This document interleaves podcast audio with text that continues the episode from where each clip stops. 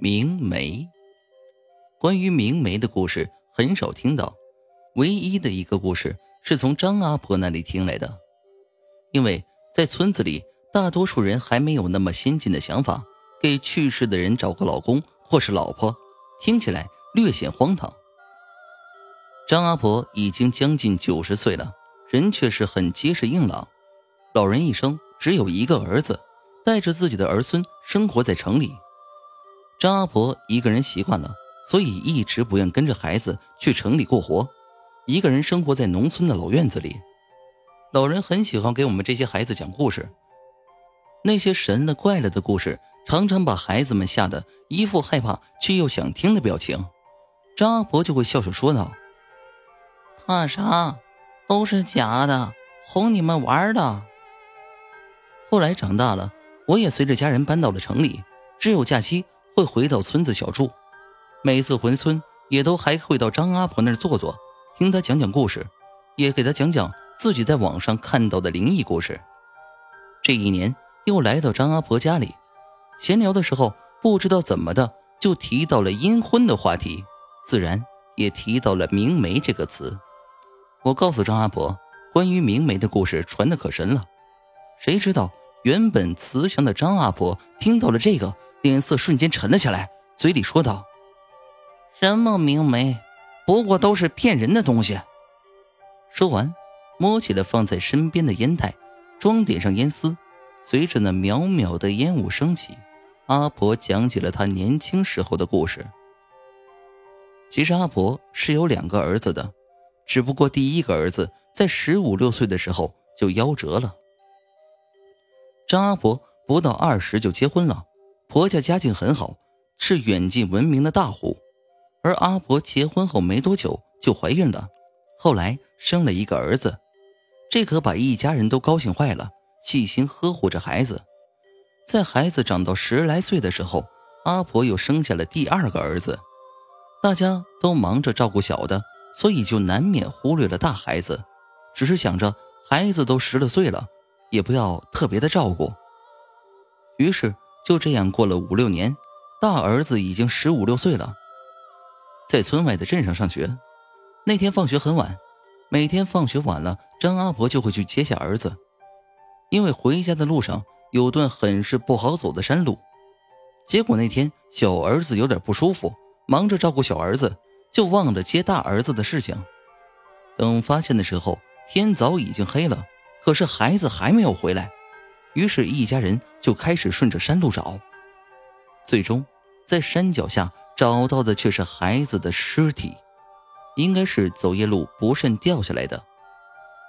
大儿子的意外去世让张阿婆自责，她觉得是自己忽略了大儿子，才导致这样的结局，却不知道做什么来弥补，精神一度恍惚。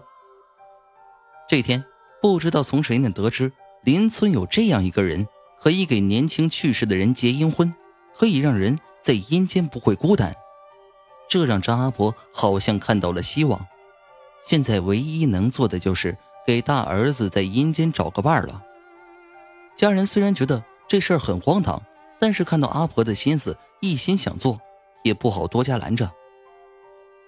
于是阿婆就找到那个可以结阴婚的明媒。那个人姓何，原本不过是一个不学无术的人，不过一次机缘巧合的机会，给两个大户人家牵线结了个阴婚，误打误撞的结果还不错，因此不光得了一大笔介绍费，还慢慢的出了名。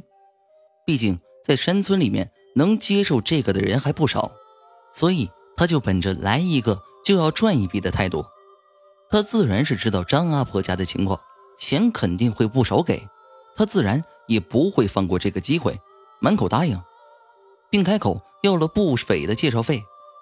张阿婆当时已经被自责冲昏了头脑，哪有不应的道理？一应事情就交由他去办了。大约过了十几天，这姓何的人来到阿婆家，跟阿婆说事情已经办好了，还煞有介事的拿出了女方的生辰八字，说是和阿婆的大儿子最合适。阿婆对这些事情是一点也不懂，看人家这么快就给自己儿子找到了伴儿，自然就是想早日成亲，也好早日安心。具体的事情也都交于那姓何的办了。于是，在姓何的操办下，阴婚就这样结完了。张阿婆似乎了了一桩心事。可谁知道，没过多久，张阿婆就都梦到大儿子在梦里哭诉，责问母亲为什么要把一个恶妇送来和自己一起。他在阴间的日子过得很难，每天都要遭到那恶妇的打骂和折磨，还让儿子还他什么镯子，可是他从来没拿过呀。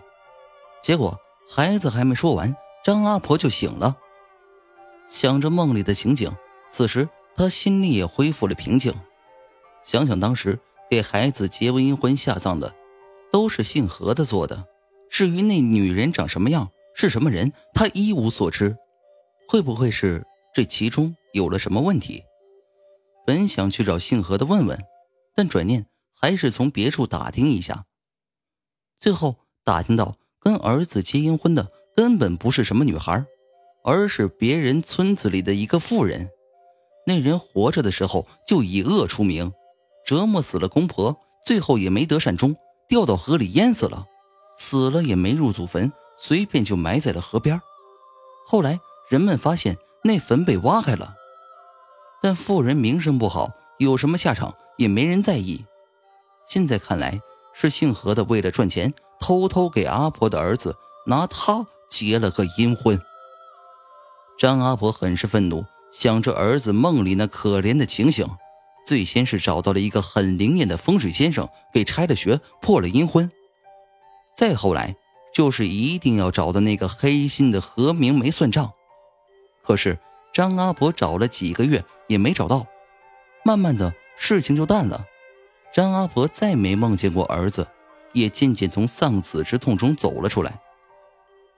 大约又过了半年的时间，阿婆无意中。路过邻村，听村边人议论，那个姓何的已经找到了，不过人已经死了，就死在当时埋恶妇的那个河边发现的时候已经有些腐烂了，露出白骨的手里还拿着一个女人用的镯子。